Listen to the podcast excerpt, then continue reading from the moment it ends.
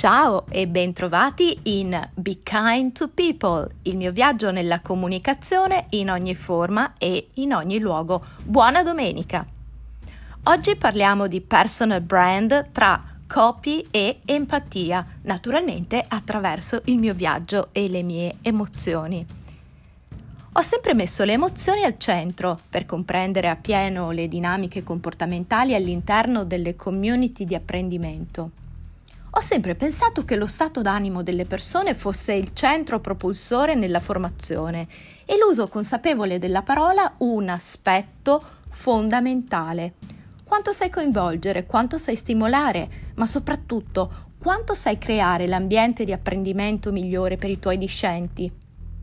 La mia ricerca iniziava proprio dall'ultima domanda, dopo aver analizzato i comportamenti, le reazioni, le emozioni di ciascuno dei partecipanti ai corsi online.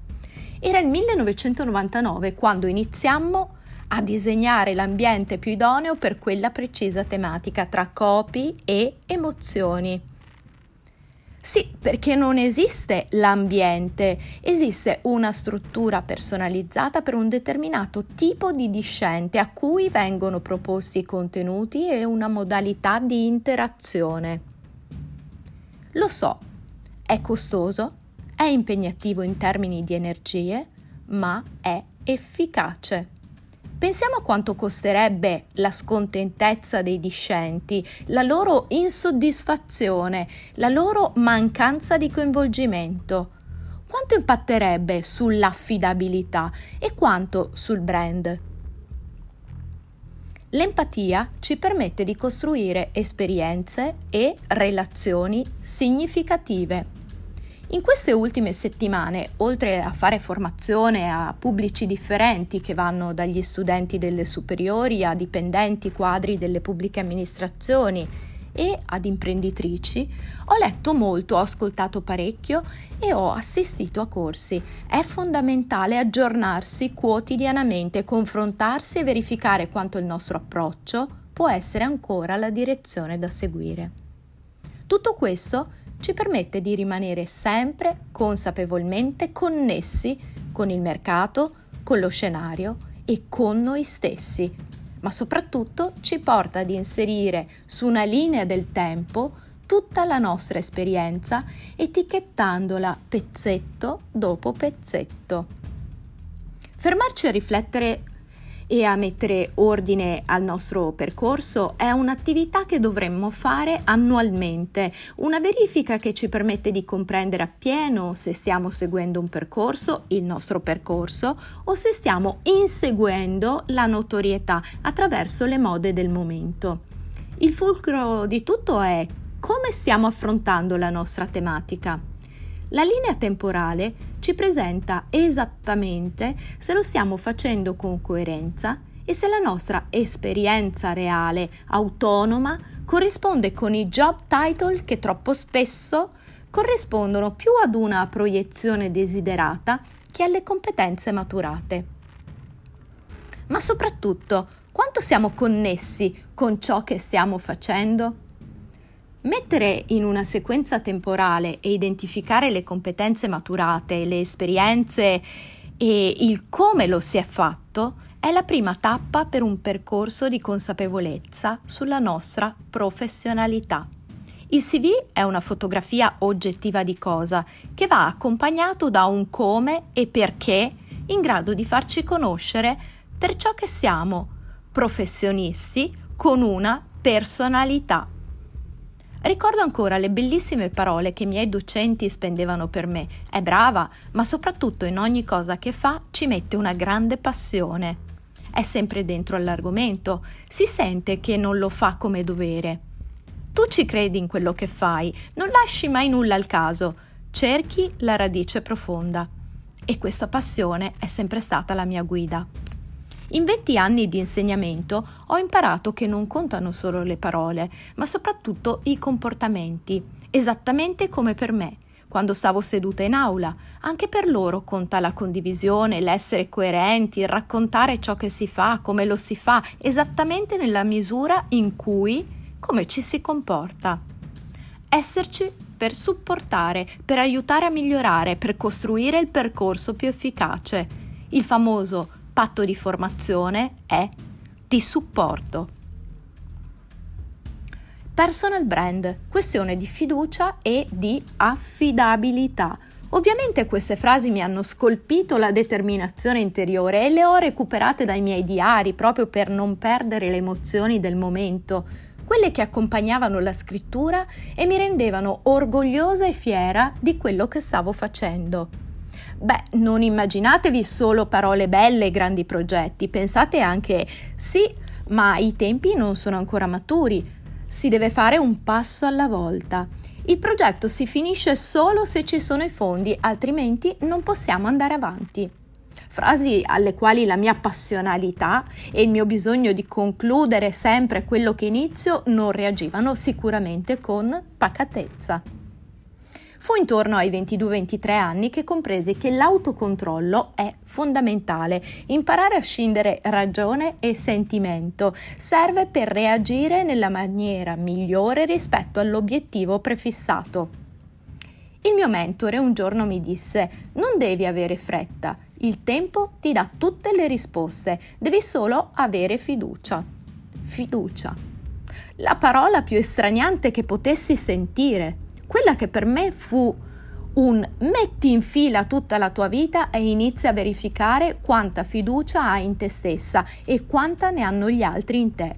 Se comprenderai che la misura della fiducia va in base alle esperienze degli altri, ti renderai conto che i no, gli aspetta e i prima vediamo, i risultati e poi proseguiamo, non sei tu, ma loro. Tu renditi affidabile il più possibile attraverso le esperienze e i risultati che ottieni. Segna tutto, metti in un cassetto e aspetta che i tempi siano maturi. Allora apri, tira fuori e non perderai mai tempo. Quella conversazione avvenne ad una festa estiva in università e fu esattamente il nostro primo incontro. Da quella conversazione portai a casa la mia applicazione, il mio metodo, Scegli cosa vuoi fare, qual è la strada che vuoi seguire e renditi affidabile per quel percorso. Cosa ti piace fare? Cosa vuoi fare? Cosa sei in grado di fare oggi per quella scelta? Cosa devi migliorare? Fu da quel momento che scelsi con convinzione la mia strada già in parte percorsa. In parte era il personal brand che stava delineando con maggiore consapevolezza e con la voglia di costruire un percorso importante. Gli insegnanti contano molto sul percorso di uno studente, soprattutto il loro comportamento diventa un'ispirazione e fu proprio così per me. Alle sue parole, pensa in grande, Pensa che il prossimo anno ti troverai nel più grande convegno dedicato all'e-learning, dove si prenderanno decisioni importanti mi sentivo sempre il sudore scivolare lungo la schiena. Ma a quel punto la sua empatia entrava immediatamente in contatto attraverso il dialogo. Se tu non credi in te stessa, come possono gli altri avere fiducia in te? Metti in fila quello che hai fatto e i risultati che hai ottenuto, la tua ricerca e la tesi che vuoi portare avanti e sfrutta tutte le tue competenze acquisite per valorizzare ulteriormente la tua strada. Chi sei, cosa fai e come lo fai? Quali sono le esperienze che hai da mostrare? Quali risultati hai ottenuto? Che cosa ti spinge a continuare a farlo oggi e ogni giorno? E perché sei affidabile in quello che fai? Queste sono le domande che ci dobbiamo fare ogni giorno. L'amorevole cura nella scelta delle parole è una questione di empatia e di copy. Ogni presentazione veniva controllata con amorevole cura e soprattutto con grande attenzione sulle parole utilizzate. Le parole sono importanti, usale sempre con grande rispetto, per te stesso e per gli altri. Vedi, qui stai sminuendo il lavoro che hai fatto. È stato un lavoro importante, invece.